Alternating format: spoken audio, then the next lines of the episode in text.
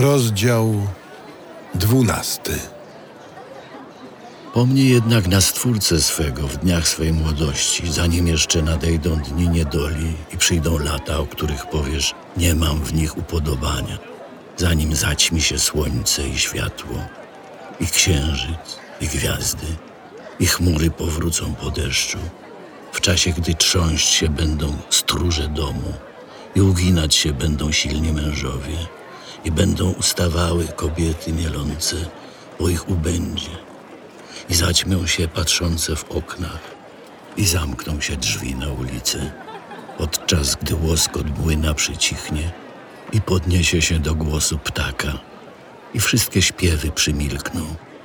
Odczuwać się nawet będzie lęk przed wyżyną i strach na drodze i drzewo migdałowe zakwitnie i ociężała stanie się szarańcza i pękać będą kapary.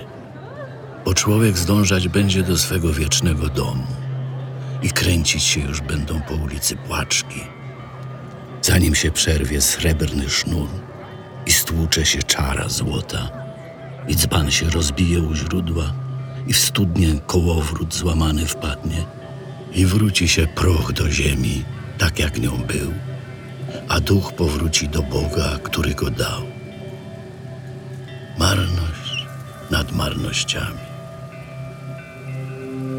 Wszystko jest marnością. A poza tym Kochelet, będąc mędrcem, wpajał także wiedzę ludowi i słuchał, badał i ułożył wiele przysłów. Starał się Kochelet znaleźć słowa piękne i rzetelnie napisać słowa prawdy. Słowa mędrców są jak ościenie, a zdania zbiorów przysłów jak mocno wbite paliki. Dane tu zostały przez jednego pasterza.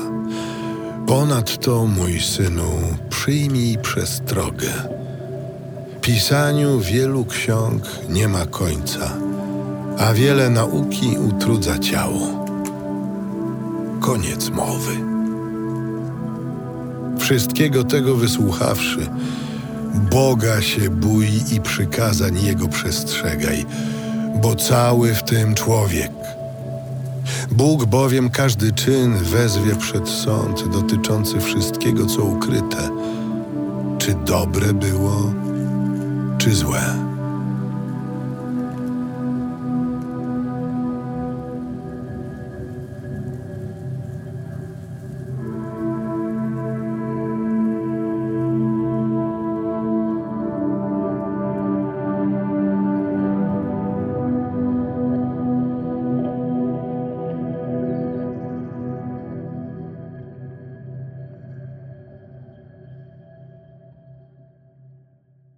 Biblia Audio Superprodukcja.